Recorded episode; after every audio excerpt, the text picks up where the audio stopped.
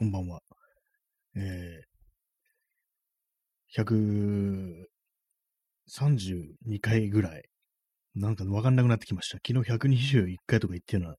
気がするんですけども、今日132回なような気がしてます。とりあえず始めたいと思います。本日は9月16日23時16分です。はい。えー、なんか今日あれですね。なんか字が読めなくてっていう感じですね。字が読めないイコールいろんなご情報がこう入ってこないという感じで、ま、これもあの、ね、すべて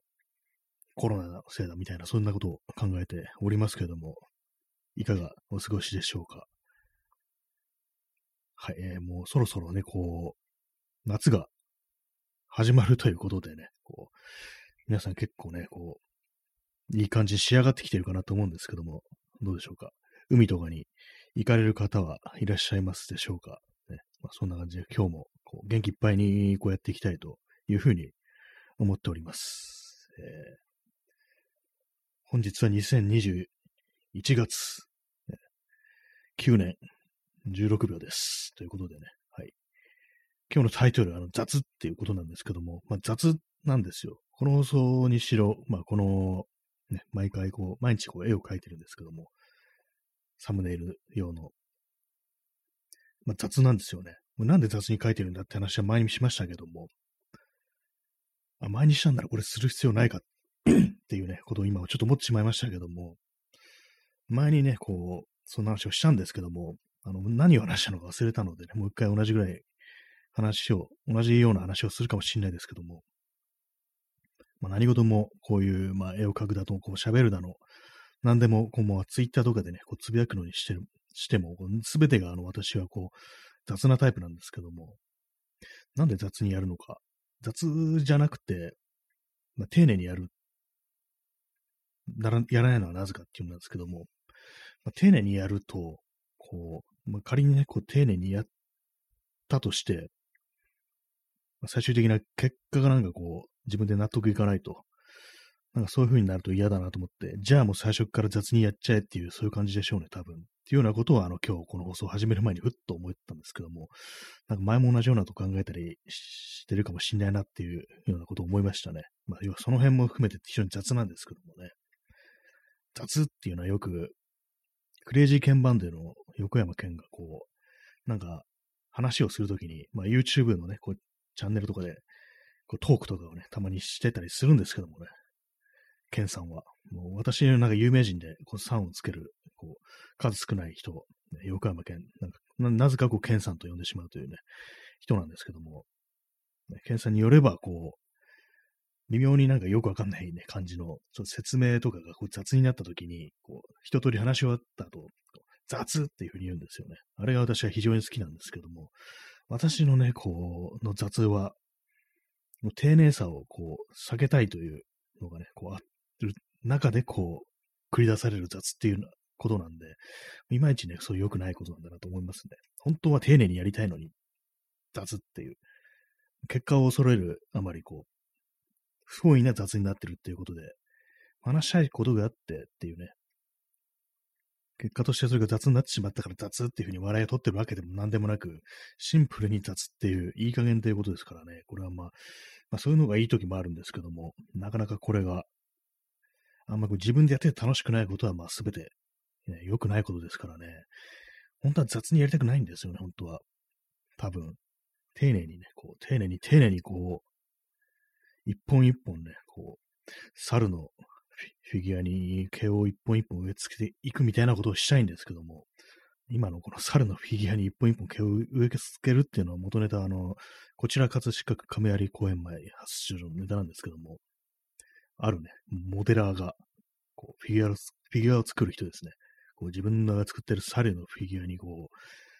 もうなんていうか、こう異様な執念でもって毛を一本一本植え付けてる、そんな奴がいたらしいなんていう話がなんかギャグっぽく出てくるんですけども、なんかどういうその文脈のでそういうことね、あれが出てきたのかよくわかんないんですけども、その、なんかしらのこう、ね、当時読んでた人にしかわからないような、まあ、ネタなのかもしれないですけども、そういうね、執念というものがね、あんまりこうなくって、ただただ雑っていうことでね、もう、だからもうそんな雑な話をし終わったと雑なんていう風に言ってね、こう、人笑いなんていう感じでもないんですけども、まあそんな感じで今日もね、丁寧に丁寧にやりたいところを、こうね、涙を飲んで雑にやっていきたいと思います。はいね、今日はなんですけど、まあ喋ることがあんまないんですよね、本当こう、困りましたね。毎日毎日こう30分、まあちょっと前まで1時間やってたんですけども、結構なかなか難しいというところなんですけども、はい、えー、忘れ、ちょっと危ないところでした。えー、あの、ギフトをいただいたので、ギフトっていうのかな？この、なんかそのね、あの、表現の仕方もなんかいまいちなんか自分でもよくわかってないんですけども、えラジオネーム、耳かきさんより、元気の玉と美味しい棒、一本いただきました。ありがとうございます。ね、そういう感じで、えー、元気の玉を今、自分でね、こう、手のひら台、自分の頭の中ではね、その元気の、手の手のひら台のボールみたいな大きさなんですけども、それをあの、ね、手にかざして、こう、自分の心臓あたりにぐっと埋め込むような感じで元気を出していきたいななんていうふうに思ったりしておりますけども、これを聞いてる皆様元気でしょうか？確かに今日なんか本当あれですね、あの、あんま元気じゃないですね。なんか今日字が読めないっていう感じで、まあ、さっきも言いましたけども、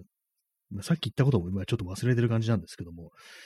なんか文章を読むの今日きついなっていう感じで、まあ、かといって映像を見るのもなんかしんどいななっていう感じなんですけども、ちょっと音楽とかがね、まあ割に聴けるような感じなんで、それでまあちょっとね、聞いたりしておりました。まあ、そんな中でね、ちょっとサウンドクラウドをさまよってたら、なんかこう面白いというかね、あこの人まだ音楽活動をやってたんだっていう人に当た行き当たって、で、これがですね、確かも結構昔、0年代前半ぐらいだと思うんですけども、なんかテレビでね、たまたま見た、まあ、イギリスのなんかミュージシャンというかバンドなのかなんかソロなのか、なんだかよくわからないんですけども、あの、バースっていうね、こう、バンド名って言って言ったらいいんですかね、まあ、ユニット名というのか、BIRTS ですね。そういう名前であの曲を出してた人がいて、で、なんとなくね、ちょっと、そんなね、聞いて当時は別にそんなに記憶にも残ってなかったんですけども、なんかあの、そのビデオがね、流れたんですよ。そのビデオで使ってたね、持ってる、ギターを持ってるんですけども、それがあの日本製のもので、あの、アリアプロっていうね、うん、多分そういうギターメーカーなんだと思うんですけども、持ってたんですよね。で、それが、なんでそれが印象に残ったかっていうと、私があの初めてこう買ったエレキギターが、そのアリアプロっていうね、そのメーカーのギターだったんで、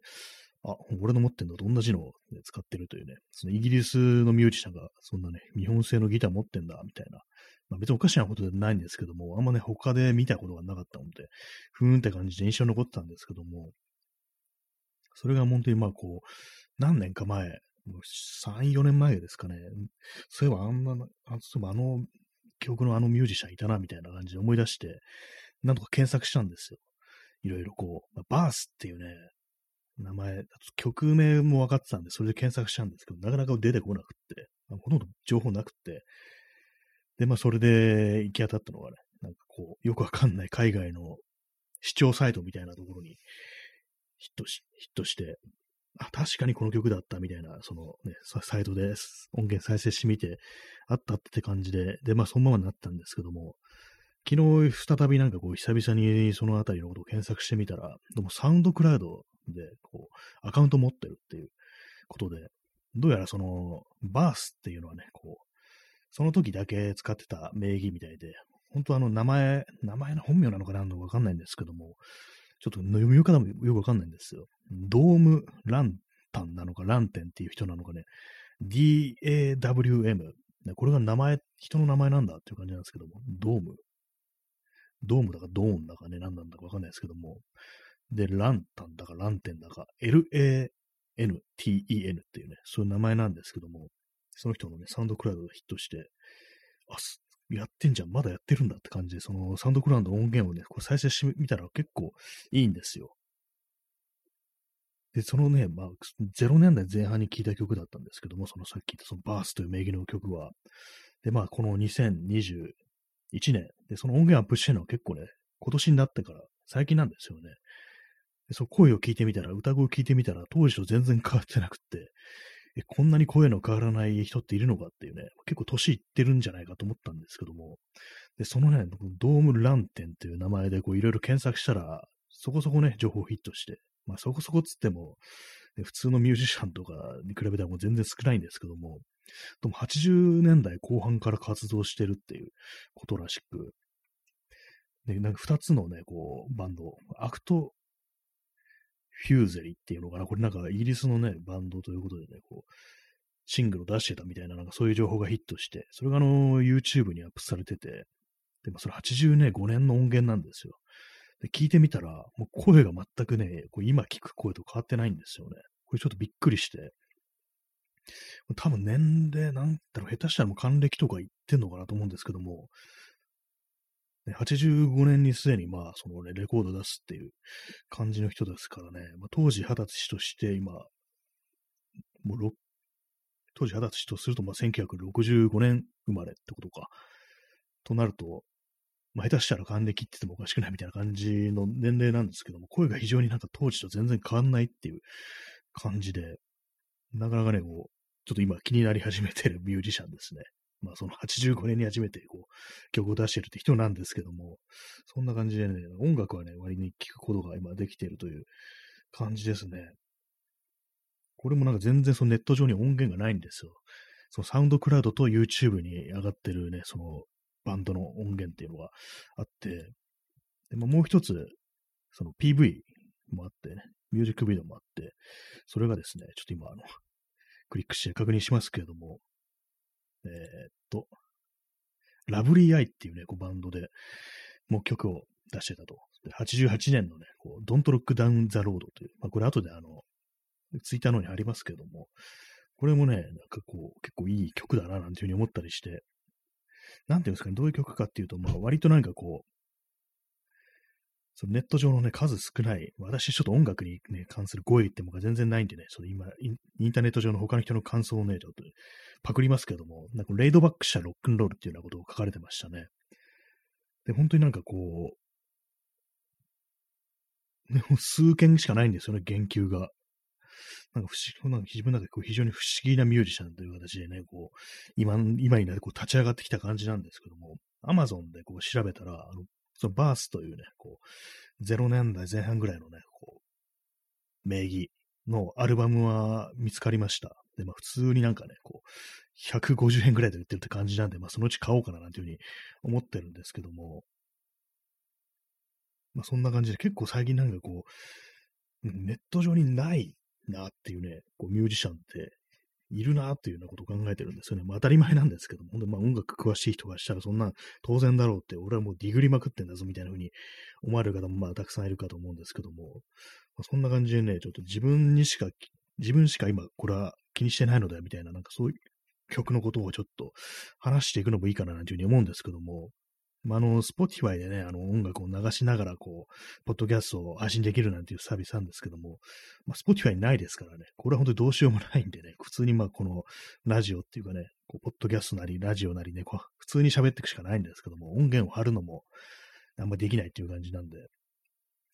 あとでこう、サウンドクラウドと、その YouTube のね、チャンネル、ストーンジョイというね、名前で、チャンネルがあるんですけども、多分これ本人がやってるんだと思うんですよね。だ結構その、ネット上でもね、全然こう、あんまこう表立って活動してないというか、ツイッターアカウントもあるんですけども、鍵かけてんですよね。で、もう普通になんかフォロワーとかも少なくって、で、そのサウンドクラウドもフォロワー10人ぐらいしかいないんですよね。で、再生数もまあまあ少ないっていう感じで、なんかなんでこの人はそんなにこうネット上での活動ってものが全然ないのかと思うんですけども、なんですかね、まあ結構裏方的な感じでこうずっとやってんのかななんていう、そんなことも思ったりして、曲提供とか、まあ、プロデュースとかアレンジとかそういう感じなのかなというふうに思うんですけども、まあ、少ないね、こう、ネット上の少ない情報で、割となんかそういう感じで、まあ、曲提供だとか、まあ、プロデュースとかそういうのもやってるよみたいな、DJ もやってるよみたいな、そんなのがね、結構何年か前の情報なんですけども、それが出てきたんで、まあ、とはいえね、なんか自分はなんか、私は、これはね、結構、いい曲ばかりじゃないみたいなことをね、思ったんで、まあ、勝手に、勝手に押していきます。この、この放送でっていうね、ところでした。まずね、名前の読み方もわかんないんですよね。このね、ドームランテンってどういうね、こう、名前なのかなって思うんですけども、もイギリスの人らしいんですけども、イギリスからね、今、あの、アメリカに移住してニューヨークにいるらしいみたいな、そんな情報がちょっとね、見て取れるんですけどもね、まあ、そのツイッターのアカウントとかね、鍵垢だから、もうフォローしようかな、しまいかなっていうね、感じ今迷ってるんですけども、わかりませんね。謎ですね。なんか謎大きい人ですね。ほんとこう。そんな感じで結構、割となんか昔のその90年代ね、とかの、とか、0年代とかの、あんまこう、もうもうやめちゃり、やめちゃってるか、もうやめかけてるみたいな、そんな感じの人が、まあそういうこと言ったら失礼かもしれないですけども、そういうなんかミュージシャンが最近よく気になってて、他にはですね、あの、これイギリスの多分ね、あの、90年代半ばぐらいの、なんか結構そのオアシスだとかね、そういうのがたく出てきた、あのブリッドポップだとかね、そんなのが、ふうに言われてたバンドがたくさん出てきた時期の、と同時期の人だと思うんですけども、あのマリオンっていうバンドがあって、これがなんか当時の、なんか、ね、その私 CD 持ってるんですけども、当時の空気とはね、ちょっと違った感じで、なんか非常にこう、なんかソリッドなね、ギターサウンドを前面に押し出した、ね、初期 U2 のような、こうね、感じの曲調であるみたいなことがね、こう書いてあるんですけども、その、あれに、ライナーノーツに。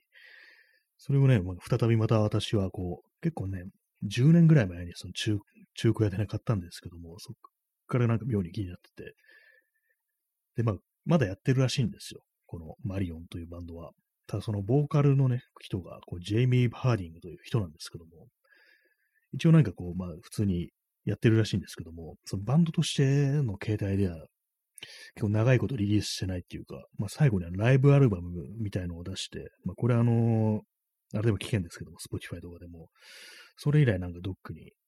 はっきりとライブ以外ではなんか全然やってないのかなっていう感じなんですけども、いつかなんかこう、ね、アルバムを録音してくれ、レコーディングしてくれなんていうことを私は思ったりしてて、で、まあ、その Twitter のアカウントとか見つけてフォローしてたんですけども、最近見たら、あの、インスタもやってて、まあ、インスタつっても、あの、普通にあの、ツイッターとかと流してる内容が同じなんですけども、まあ、インスタもフォローしちゃうか、みたいな感じでフォローしたら、多分まあ、知らんやつにフォローされたから、ね、こう、私のね、こっちのアカウントを見に来たんでしょうけども、なんか私の写真1枚にこう、いいねをくれて、なんか妙に嬉しかった、そんなところがありますね。また再びちょっとね、こう、やってくれ、やってほしいっていうね、ふうに思ってるんですけども、まあ別に本人にリプライを飛ばすこともなく、ね、そんなこともせずっていう感じで待ち続けて、ね、まあ数年経ってるっていうそんな感じでございますね。なかなかこう、本当にこう有名なバンドとか、ね、ミュージシャンじゃないと思う。結構そのインターネットの情報ってあんまないなっていうのがあったりして、結構なんか、そのいろんなね、こう、今までリリースされた様々なミュージシャンの音源みたいなものの情報をね、だーっとまとめてあるサイトとかあるんですけども、そういうの見てもあんまりこうなかったりして、どうなんですかね、そのローカルではまあまあ結構やってるってことありますからね、よくあのね、俳優とかがね、こう、テレビ見なくなったから、まあ、あいつもうなんか終わったのかなみたいな思われてるかもしんないけど、いや、全然こう、役者としてね、こう、芝居ではね、こう全然バリバリにやってたりするなんていう、そういう話って結構ありますからね。まあそういうミュージシャンとかが、表舞台とかね、本当にまあ音源という形でリリースしてなくても、活動としてはね、バリバリやってるなんていうね、ことって結構あるなんていうふうに言うんで、まあそういう例に、例なのかなとも思うんですけども、とはいえね、こう海の向こうの人間にはちょっとそれは届きにくいという感じで、なんかこう、わかりやすい感じでやってくれるとなんか嬉しいななんていうふうに思うんですけどもね。さっき言ったその、ドームランテンというね、人のサウンドクラウドを見ると、あれなんですよね。こうアルバムを撮ってるには撮ってるみたいな、なんかそういう感じらしく、えっとですね、あ今、音が鳴り始めてしまいました。あれ、なんだ、どうやって止めるんだろう、これ。あ、そうか。すいません。ちょっと今雑音が入ってるかもしれないです。ツイッターの方で再生されてしまいました。えーまあ、バイオラに書いてあるのが、The Long Awaited Second Album, Lanterns Alley in the Works and Soon to Come って書いてあるんですけども、これはまあ多分、アルバムね、アルバムをこうレコーディングしてる最中だなんてね、そんなことだと思うんですけどもね。はい。まあ特にあの、それ以上何もないんですけども、まあ、そんな感じで皆さんが、こう、これはね、自分しか聞いてないだろう。まあ、これ、この言い方ちょっと失礼なと思うんですけども、あんまりね、こう、他でこう取り上げられてないような、これって自分だけが好きなんじゃないかな、みたいな、そういうことふうに思ってるね、こう、音楽家とか、いたらね、教えてくださいという。まあ、まあ、別にお便りとかじゃなくてもね、なんかこう、なんかちらのツイッターとかでね、こう、書き込んでもらえるとね、書き越してもらえると、なんか嬉しいななんて思ったりします。その人のね、こう、好きなものっていうね、それぞれのこう、なんていうか、こう、普通に今、こう、リアルタイム、オンタイムでね、こう、今バリバリやってますっていう人の話をね、知る、するよりもなんかこう、あんまりこうね、こう、表舞台に出てきてないような、そういう人だけど、まあこういう、この絵好きなんですよ、みたいな、そういう話って結構ね、人のそういう話かなり聞きたいなというふうに思ったりするんでね、なんかそういうのあったら教えてくださいという、そんな話でございました。え、P さん、記念パピコ。ありがとうございますね。記念パピコ、ね。ありましたね。なんかそれも多分オリジナルあれなんですよね。2チャンネルとか5チャンネルとかっていうかね、まあ同じものですけども、あの辺から来てるんですかね。記念パピコっていうのありましたね。パピコも長いこと食べてないですね、私は。まあ、あれはまあ自分で買うことないんですけどもね。結構その、アイスというかね、アイスキャンディー系だとやっぱりこうガリガリ君に行ってしまうっていうのがあったりして、まあ、私が好きな、そう、アイスキャンデーとキャンデーって感じですけども、アイスクリーム。アイスクリームというか、その、あの、氷菓子系のやつですね。好きなのは、一番好きなのはあれですね。サクレレモンですね。あれ以上のものはない。夏に食べるね、こう、体を冷やしてくれるようなね、こう食べ物っつったら、サクレレモン以外ないぞっていう、ありますね。本当にまあ一日中外にいて、こう、汗だくなって帰ってきたところで食べるね、こう、サクレレモンと言ったらないぞっていう感覚はあるんでね。あの、レモンがね、レモン食べれるんですよね。食べても大丈夫だっていうふうに、メーカーの方でね、こう、お達しがあるので、お達しというかね、そういうふうに言ってるんでね、私はもう、あのレモンを食べるんですけども、あれが好きですね。あとは、まあ、ガリガリ君と、ガツンとみかんっていうね、その3つですね。今、ガツンとみかんのことをガツンと民家っていうふうに間違えて言いそうになりましたけども、まあ、ガツンと民家っていうのは、あの、氷菓子の中にこう民家が一軒丸ごと封じ込められてる、そういうものなんですけども、まあ、人間は食べられないのでね、こう巨人の食べる、巨人の好むアイスです。はい。まあ、そんな感じで、あのね、記念書き子ということで、ね、ありましたら何か教えてくださいという、そんな話でございました。えチャンツさん、パピコらしきギフトがあるのに、150ポイントで無課金で遅れず、札束。ね、そして、札束いただきました。ありがとうございます。あ、パピコあるんですね。パピコらしきっていうか、パピコみたいなものですね。美味しい棒的なやつですよね。結構ありますね。そう、自分ではなんか、あ、これいいじゃんと思ったら、大体まあ150とかね、微妙に110とかだったりして、送れんわっていう感じでね、まあ、お金払いたくないっていう、そういうのあるんでね。私もよく札束、札束とかになりますね。えチャンスさん、分けるアイス。あ、あのね、パカッとね、真ん中から割れるから分けるアイスっていうことで、なんかちょっと前にね、あの、マキクロードが、ね、パピコっていうのは二つに分けられるからいいんだよっていうね、ヒルズ族なんてのは、ね、ああいうふうにこう、なんでもね、分けるんじゃなくて全部独り占めするからあいつらダメなんだみたいなこと言ってるっていう、なんかそんな、結構ね、私そのオリジナルのね、その、マキクロードの発言とされるね、そう、カキコは、だいぶ前に、10年ぐらい前みたいな気がするんですけども、本当に言ったんですかね、マキクロード。まあなんか言いそうな感じではありますけどもね。で、マキクロードといえば、昨日ね、たまたまこう見てたんですけども、ふとね、あの、豊川悦司の男たちの描いた絵っていう、ねまあ、映画があるんですけども、なんかそのこと急に思い出して、どんな映画なのかなと思って、まあ、見たことないんで検索してたんですけども、まあそれは二重人格の話っていうね、非常にこう乱暴でこう、ね、荒々しい男である人格と、すごいおとなしくて、こう温厚なピアノ調律師っていうね、の顔を持ってる豊川悦司の映画なんですけども、で、まあ、その豊川悦司の映画で昔あったのが、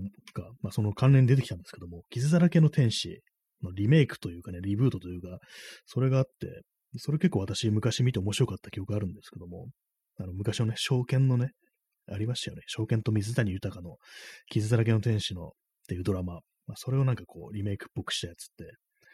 でそれがあの、豊川悦司が証券の役で、で、弟分の明の役が、その、マキクロードなんですよ。名前違うんですけどもね。だからまあ、リブートみたいな感じですかね。で、まあ、そのマキクロードと、その、東海越人のね、こう、二人がね、こう、珍道中ですよね。珍道中というかね、こう、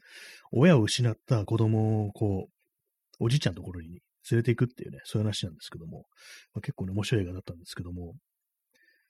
でその映画のなんか前日さんみたいな動画が上がってて、でそれがあの、牧クロードと豊川悦司が出会う、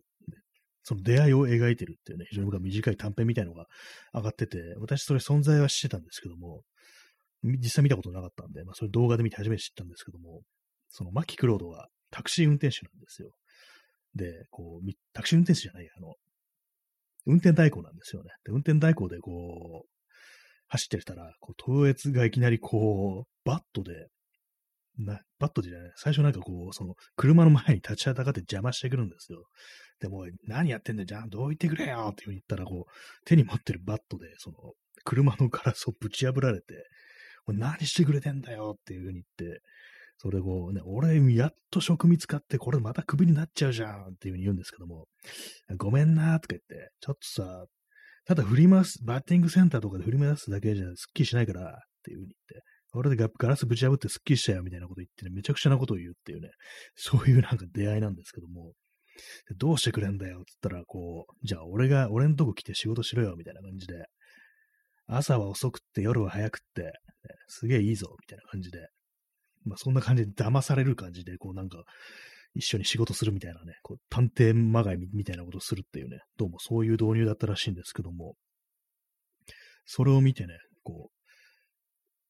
まあ、マキクロードだって思いました。マキクロードだって思いましたって変ですけども、なんかこう、ね、まあ、今、の、分けるアイスで思い出した、それだけの話でございます。偶然ですね。最近なんかよくマキクロード出てきますよね。あの、波物語でしたっけ？あの、フェスで、なんかこう MC やって、それでなんかお前らちゃんとね、こう、マスクとかしてもややれることやれや、みたいなことちょっと怒ってたみたいな動画流れてきましたけども、ハートありがとうございます。まあ、それね、それ見ててなんかこう、思い出しました。思い出しましたっていうかね、マキクロードっていうものの存在がなんかこう自分の中で少し大きくなってきたっていうね、そんな話でございましたね。はい。傷だらけの天使ってね、全然こうなんか内容がなんかこう、二人のね、男がいるっていうね、年上の男とね、年下の男がなんかこう、デコボコな感じでこうなんかやるっていうね、それぐらいのことしか多分共通してないと思うんですけども、まあ、ちょっと二人ともはみ出し物であるみたいなね、そういうぐらいしかないんですけども、確か監督が坂本淳二っていう人だったかな。それのね、こう、多分90年代後半ぐらいの映画だと思いますね。結構前ですね。その、傷だらけの天使という映画があったと。で、まあまあ面白かったっていうね、そんな話でございました。そして私はパピコをあんまり食べたことがないというね、ありますけども、なんか多分いろいろな味あると思うんですけども、コーヒーのやつしか食べたことないですね。他なんかソーダ味っぽいのありましたよね。はい。はい、はいって言われてもって感じですけども、まあ、そんな感じで本日もね、なんとなくこうで、こう、30分近く喋ることに成功しました。なかなかこうあれですけどもね。さっき話したあの、ドームランテンというね、もうこの読み方わかんねえぞっていう感じなんですけども、その話、後でね、こう、話じゃない、そのアカウントとか後で貼っときますっていうね、あれでしたね。ね P さん、マキクロード、DV とかの印象が強くて好感度低い。あー、なんかあったような気しますね、それ。DV 出てきちゃうとちょっとあれなんですよね。なんかいいこと言っててもなーっていうね、それやっちゃ、なんかこうっていうね、なんかこうというか、ストレートに